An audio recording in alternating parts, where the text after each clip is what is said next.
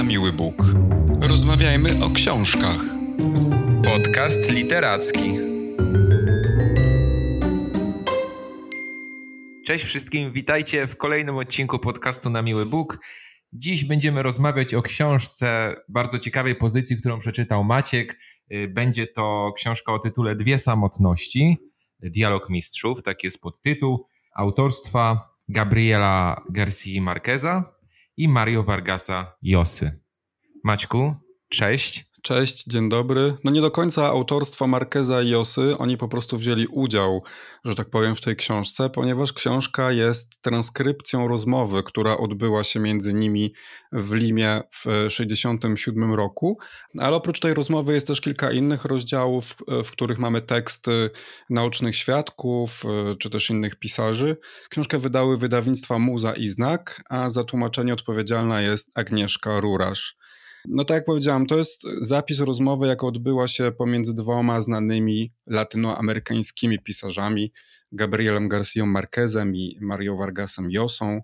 Oni spotkali się w Limie w 1967 roku i na zaproszenie Krajowej Wyższej Szkoły Inżynierii wzięli udział w dyskusji. To wydarzenie zorganizował Dział Współpracy Kulturalnej owej uczelni i to wszystko odbyło się 5 września w audytorium Wydziału Architektury pojawiła się ogromna publiczność, ponoć nie było gdzie szpilki wcisnąć, e, szczególnie drugiego dnia, bo okazało się, że wywiad e, przedłużył się ponad przewidziany czas. No i postanowiono go dokończyć w takiej drugiej odsłonie, dwa dni później, na 7 września. Co ciekawe, obaj pisarze znali się wcześniej listownie, zresztą przez owe listy się zaprzyjaźnili. E, bardzo burzliwie ta ich przyjaźń się później skończyła, ale do tego wrócę jeszcze na końcu naszego odcinka. No i e, Marquez i Josa rozmawiali o kilku takich bardzo ważnych rzeczach, które wówczas rozpalały e, całą scenę literacką w Ameryce Południowej. O czym rozmawiali, też powiem za chwilę, ale zanim do tego przejdę, chciałbym powiedzieć, że ja jestem olbrzymim fanem rozmów z pisarzami i pisarkami. Uwielbiam oglądać nagrania z takich rozmów, uwielbiam czytać wywiady.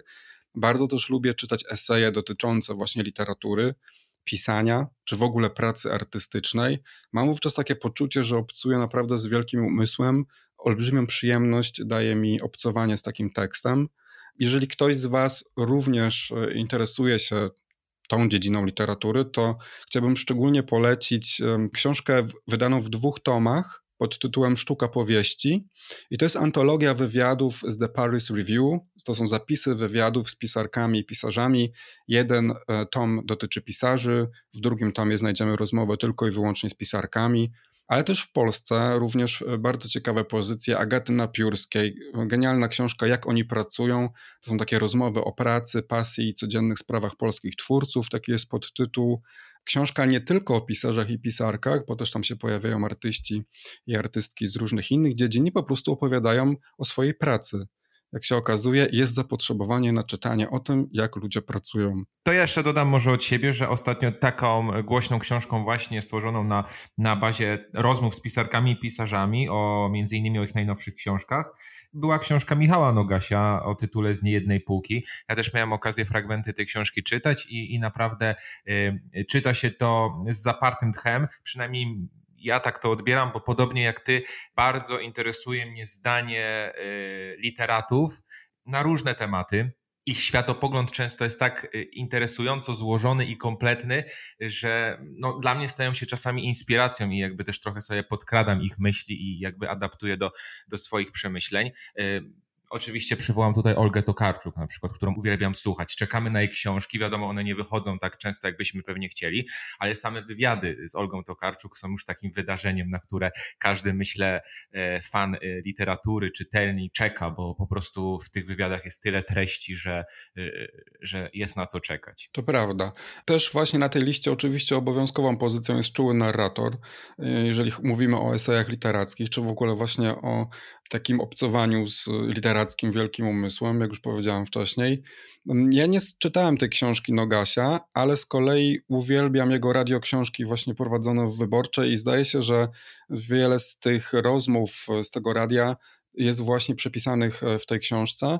I jeszcze mam dwie pozycje, e, które mnie urzekły swego czasu. To jest zawód powieściopisarz Haruki Murakami, bardzo fajna pozycja o pisaniu i eseje wybrane Virginia Woolf i tam jest, to jest absolutnie już genialna e, książka i tam jest kilka właśnie takich rozdziałów poświęconych pisaniu, czytaniu. Natomiast wracając do dwóch samotności, e, Chciałbym zacząć od e, budowy tej książki, bo ona jest istotna. To nie jest gruba książka i można odnieść takie wrażenie, że cała książka jest zapisem tej rozmowy, ale tak nie jest, bowiem tę rozmowę poprzedza wstęp, a raczej trzy wstępy napisane przez trzech innych pisarzy.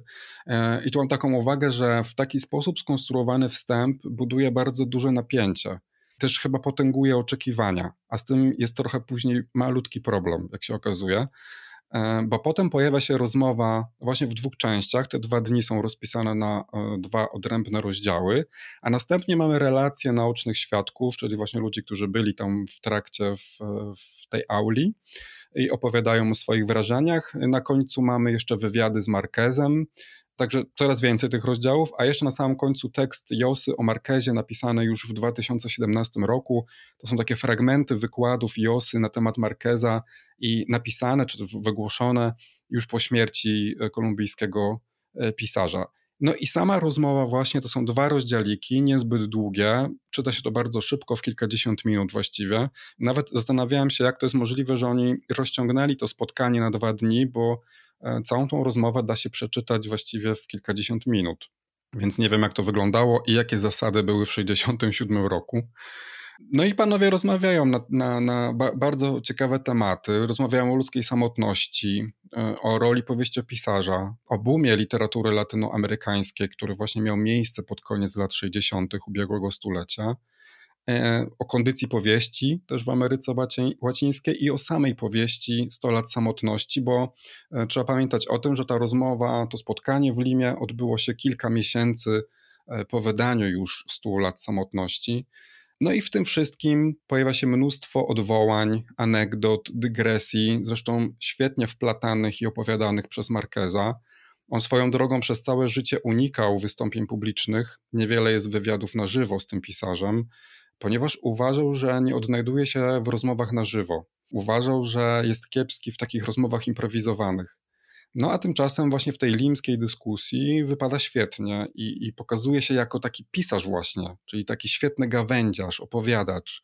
On z, no, niezwykle interesujące jest to, co mówi, odpowiadając na pytania, właśnie wplatając różnego rodzaju dygresje, opowiastki i tak dalej a z kolei Josa przejmuje tutaj um, raczej rolę kogoś, kto przeprowadza wywiad. I tu też jest trochę taka zmyłka, bo, bo to nie do końca jest dialog. Powiedziałbym, że właśnie jest to wywiad. Czasami panowie się zamieniają miejscami, ale jednak Josa przyjmuje tutaj taką pozycję kogoś, kto przepytuje, a bardziej mówi Marquez. Może też wynika to z tego, że e, Marquez e, miał wówczas 40 lat, Josa 30, więc to była troszeczkę różnica wieku. Marquez chyba też wtedy był, nie wiem czy bardziej znany, na pewno no już po wydaniu 100 lat samotności, książki absolutnie chyba najważniejszej w literaturze latynoamerykańskiej.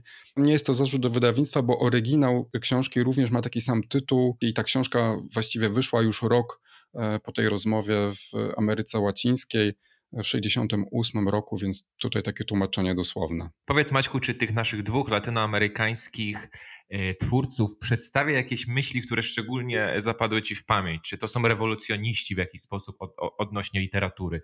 Czy tworzą jak, jakąś wizję literatury, która, która wydała ci się fascynująca albo e, była jakby mm, swego rodzaju prekursorska? Możesz coś powiedzieć właśnie, które takie ich przemyślenia najbardziej zapadły ci w pamięć po przeczytaniu tego wywiadu?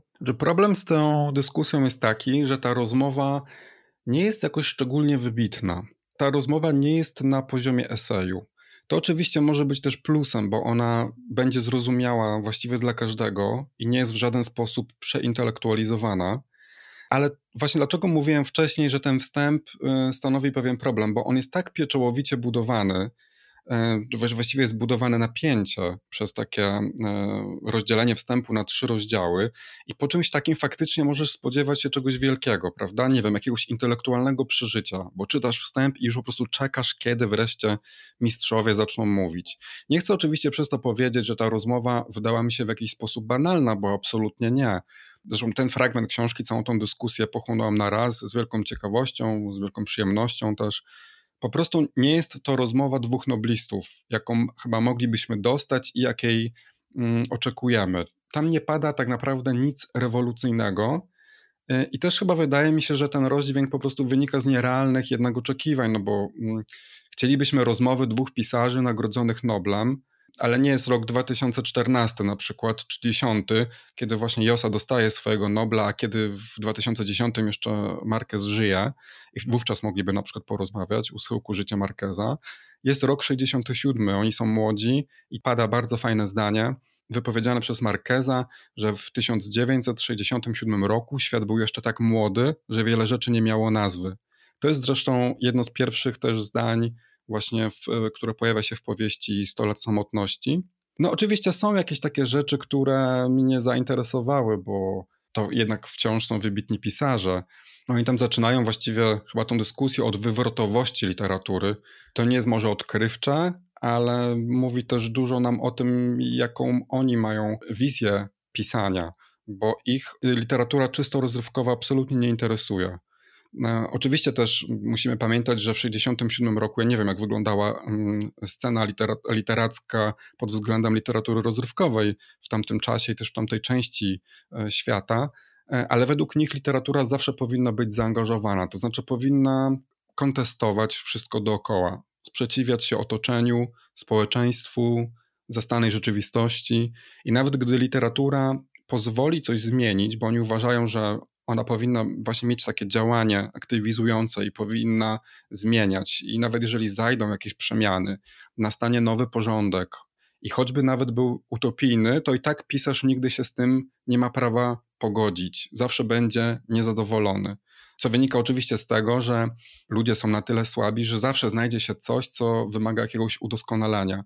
I nastanie świata idealnego byłoby właściwie jednocześnie końcem wielkiego pisarstwa. Gdyby powstał taki utopijny, idealny, perfekcyjny świat, to nie byłoby czemu się sprzeciwiać. Nie byłoby pod czym stawiać znaku zapytania, nie byłoby czego oprotestowywać. I w związku z tym e, właściwie nie byłoby wielkiego pisarstwa.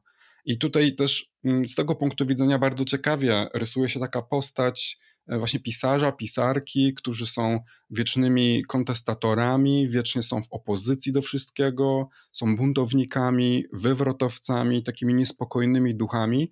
I pada fajne zdanie, że, że właśnie Marquez mówi, że utwory dobrego pisarza powstają z jego niezadowolenia. I z kolei Josa mu wtedy odpowiada, że, że taka literatura, która ucieka od konkretnych realiów, e, jest literaturą uniku i że, że jest to literatura zdecydowanie mniej ważna, mniej znacząca niż na przykład taka, która e, opiera się w konkretnej rzeczywistości i bazuje na konkretnych realiach. To rzeczywiście jakby obrazuje to, jak e, wyglądał ten ruch literacki w latach 60. i 70. XX wieku właśnie e, w Ameryce Łacińskiej, bo wtedy był ten tak zwany boom latynoamerykański. I właśnie tacy stosunkowo młodzi y, twórcy literatury, powieściopisarze, między innymi właśnie y, Marquez czy Josa, stali się szeroko rozpowszechnieni w Europie i znani na całym świecie. Y, I właśnie tak jak mówisz, ten eksperyment literacki, który wtedy nastąpił w tej części świata, nadał właśnie literaturze taki wydźwięk bardzo konkretny i często bardzo też polityczny. Te wszystkie książki Y, miały dotyczyć y, ważnych tematów społecznie, politycznie. Y, I teraz ciekaw jestem, czy w tej rozmowie dwóch noblistów, dwóch mistrzów pojawia się dużo polityki i dużo takich zagadnień poważnych. Oni mówiąc o na przykład o boomie na literaturę latynoamerykańską, bardziej mają na myśli boom czytelniczy. To znaczy mówią, że Literatura latynoamerykańska zawdzięcza swoją sławę właśnie czytelnikom z tamtej części świata. To oni zaczęli nagle czytać więcej i przede wszystkim zaczęli czytać swoich rodzimych e, autorów i autorki. E, I dopiero dzięki temu ta literatura gdzieś wypłynęła i rozlała się po całym świecie. Polityki jest trochę w tej rozmowie, ale to już też nie chcę wchodzić w takie zupełne szczegóły i to zostawiam y, słuchaczom i słuchaczkom naszego podcastu. Y, natomiast część tej dyskusji, która chyba ujęła mnie najbardziej, to jest rozmowa o szaleństwie Ameryki Łacińskiej i o realizmie magicznym, który też znamy właściwie i z tamtej literatury, ale też w wielu współczesnych powieściach zachwycamy się nadal tym realizmem, bo tam padają takie bardzo ciekawe zdania, że to, co wydaje nam się nierzeczywiste, nierealne czy magiczne, to w Ameryce Łacińskiej jest codziennością. I na przykład Marquez podaje liczne właśnie anegdoty, odwołania do historii i mówi na przykład, że ponoć brazylijski rząd dekretem kiedyś chciał zwalczyć epidemię. Tak nawiązując do współczesności, do współczesnych czasów aktualnych. Po prostu ktoś, e, rząd w Brazylii wydał dekret, że epidemia została zwalczona, mimo że tak naprawdę nie została. I tego typu przykładów w Ameryce Łacińskiej na załatwianie różnego rodzaju spraw jest mnóstwo. Natomiast chyba clue tego tematu jest y, bardzo znana scena y, ze Stu lat samotności, a mianowicie w niebo wstąpienie y, pięknej Remedios. I Marquez wyjaśnia tą scenę i mówi, że coś takiego faktycznie miało miejsce w rzeczywistości. Mianowicie istniała kiedyś dziewczyna, która odpowiada dokładnie tej postaci z książki, i tak naprawdę uciekła ona z domu z mężczyzną, a jej rodzina no nie chcąc narażać się na hańbę, utrzymywała z kamienną twarzą, że wszyscy widzieli, jak dziewczyna wyszła przed dom, składała prześcieradła w ogrodzie, a potem wstąpiła do nieba. No i w związku z tym e, Marquez powiedział, że gdy nie miał o czym pisać, wolał właśnie tę wersję rodziny, wersję, która pozwala jej członkom uchronić się przed hańbą i, i wolał tę wersję od, od prawdziwej, że po prostu uciekła z mężczyzną, bo to się zdarza codziennie i nie brzmiałoby urokliwie, tak to usprawiedliwia e, Marquez. Albo na przykład i, i inny przykład w książce 100 lat samotności, bo ta książka, trzeba to powiedzieć, jej przeczytanie bardzo ułatwia śledzenie tej całej dyskusji, ponieważ są liczne odwołania właśnie do tej powieści. Jest tam postać, która sra diamentami, przepraszam za wyrażenie, ale cytuję noblistę. E, I Marquez mówi, czy może być coś bardziej poetyckiego i fantastycznego? I potem dodaje, że, ten, że to jest fakt historyczny, że Marquez znał pewnego przemytnika, który tak właśnie przemycał diamenty. I pewnego razu właśnie go tam złapali celnicy i przy każdym klink do nocnika aż mu się serce krajało. Czyli to jest w ogóle niesamowite, że to, co nam się wydaje w tych powieściach, um, um, jakieś takie właśnie magiczne, nierzeczywiste, nieprawdziwe, to gdzieś zawsze w historii czy w kulturze Ameryki Łacińskiej zda, zdarzyło się coś właściwie podobnego i po prostu ludzie w to uwierzyli. Tak, z tym w niebo wstąpienie tej dziewczyny. Ludzie woli, woleli po prostu wierzyć, że ona w niebo wstąpiła, a nie uciekła z jakimś mężczyzną, bo takim po prostu było wygodniej i przechodzili nad tego typu cudami po prostu do codzienności. To jest właśnie siła literatury. A Maćku, gdybym miał e, cię zapytać, e, dajmy na to, że nie czytaliśmy 100 lat samotności Markeza czy Miasta i psów y, Josy, to ta książka, która jest zapisem y, tej rozmowy, według ciebie powinna być przeczytana przed lekturą tych dwóch ikonicznych dzieł, czy po? Jak myślisz? Czy na przykład przemyślenia dwóch artystów mogą pomóc w lepszym zrozumieniu ich książek? No, ja bym powiedział, że lepiej przeczytać po e, przeczytaniu powieści. Natomiast myślę, że absolutnie nic się nie stanie, jeżeli przeczytamy to przed tymi powieściami. Myślę, że po prostu mniej też wyciągniemy z e, tego typu dialogu. No to tak jak z każdym autorem. Gdybyś na przykład posłuchał czy przeczytał wywiad z Olgą Tokarczuk, nie znając jej książek, no pewnie coś byś tam z tego wyniósł dla siebie, natomiast taka rozmowa miałaby o wiele większą wartość, gdybyś jednak znał jej twórczość. Są oczywiście takie uniwersalne też e, rzeczy w tej dyskusji, które nie wymagają koniecznie mm, poznania twórczości obu pisarzy. Ta tytułowa samotność na przykład.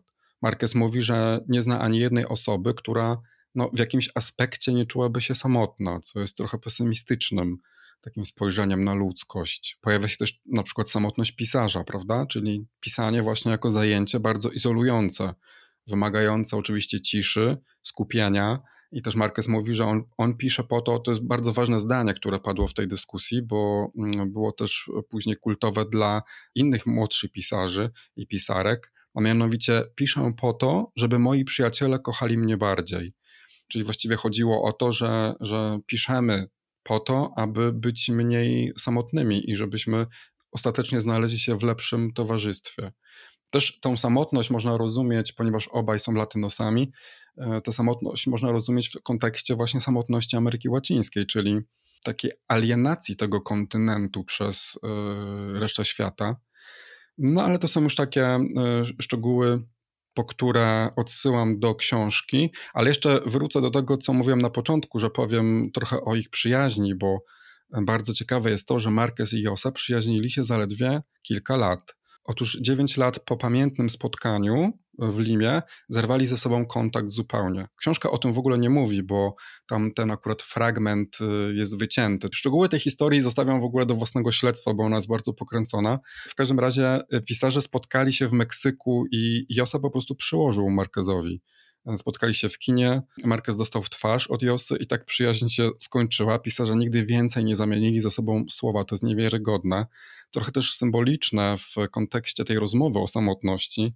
I dopiero właśnie w 2017 roku, trzy lata po śmierci Marqueza, zaledwie cztery lata temu, Josa właśnie wygłosił serię wykładów z okazji 50-lecia 100 e, lat samotności to jest zresztą chyba też oznaka niezwykłej klasy Josy, bo nie dość, że wtedy w 1967 roku on występował, już wtedy też był nagrodzonym e, pisarzem i też znanym i, i też wydał e, już ważne powieści, to mimo tego wówczas spotkał się z innym pisarzem po to, aby głównie porozmawiać o tym pisarzu i o jego największej powieści 100 lat samotności, a później e, w 2017 roku no, również zdecydował się wygłosić właśnie serię takich wykładów z okazji 50-lecia powieści jakiegoś innego artysty. To jest, dla mnie to jest e, no, niesamowite pokaz niezwykłej klasy i też pokory, ale też myślę dlatego, że 100 lat samotności to jest bardzo ważna książka dla Ameryki Łacińskiej. Nazywana jest Biblią Ameryki Łacińskiej, najważniejszym dziełem ilustrującym E, właśnie tę część świata i chyba najlepiej pozwalającym zrozumieć Amerykę Łacińską. I fragment tych wykładów e, w formie wywiadu pojawia się w tej książce, ale to, co powiedział Josa, jak wyjaśnił ich przyjaźń, jak opisał Markeza, no, zostawiam już czytelnikom i czytelniczkom. Na koniec y, chciałbym tylko jeszcze y, zgodzić się z ostrą krytyką tej książki, którą napisał właśnie Wojciech Szot, E, mianowicie on słusznie zresztą zauważył, że trochę zmarnowano potencjał, ponieważ można było zamieścić rozmowę z Limy, ale otoczyć ją jakimś współczesnym komentarzem. Nie wiem, zaprosić na przykład latynoamerykańskie pisarki. Tam w całej książce właściwie występują tylko mężczyźni. Jest opisywany ten świat w 60, z 67 roku, który oczywiście był bardzo patriarchalny. Pamiętajmy, że to też jest Ameryka Południowa, więc do kwadratu, ten maczyzm i tak dalej no ale e, wydając książkę jednak w, współcześnie, no można było jakoś zrobić to trochę inaczej. Nie wiem, pokazać jak zmienił się właśnie świat, zaprosić jakieś nowe głosy, pokazać jak zmieniło się społeczeństwo, spróbować nadać nowe sensy na przykład. Jest na przykład świetna postać kobieca w Stu latach samotności, postać Urszuli, kobiety, która no, dzięki której chyba całe to Makondo w ogóle zdaje się nie rozpadać. I gdzieś wątek tej Urszuli przewija się nawet w rozmowie Markeza i Josy. I też myślę, że wokół tego można byłoby spróbować e, chociaż zbudować coś nowego w, e, w tej książce. No tymczasem dostaliśmy bardzo poprawne wydanie, poprawną książkę dokumentującą pewne wydarzenie literackie z przeszłości. Książkę na swój sposób e, wspaniałą, ale nie tak ważną, jak mogłaby być. No mimo wszystko oczywiście polecam, bo, bo to jest bardzo przyjemna lektura ja bardzo lubię i Marqueza, i Josę, i zresztą Cortazara, całą kulturę latynoską z jej tą właśnie nierealnością, dziwnością i magią. Dzięki Maćku za polecenie. Ja myślę, że dwie samotności znajdą się w mojej biblioteczce i sobie tę książkę przeczytam. Sto lat samotności czytałem, kiedy byłem nastolatkiem i pamiętam, że szło mi to bardzo ciężko, bardzo dużo symboliki, bardzo wielu bohaterów. E, natomiast mam takie wrażenie, że poznając e, przemyślenia Markeza, e, zrozumiałbym tę książkę dzisiaj zdecydowanie lepiej i pełniej. Dlatego myślę, że po dwie samotności sięgnę. Dziękuję Tobie za dzisiejszą rekomendację. My słyszymy się za tydzień w kolejnym odcinku podcastu na Miły Bóg. Do usłyszenia. To ja bardzo dziękuję. Do usłyszenia. Na Miły Bóg. Rozmawiajmy o książkach. Podcast literacki.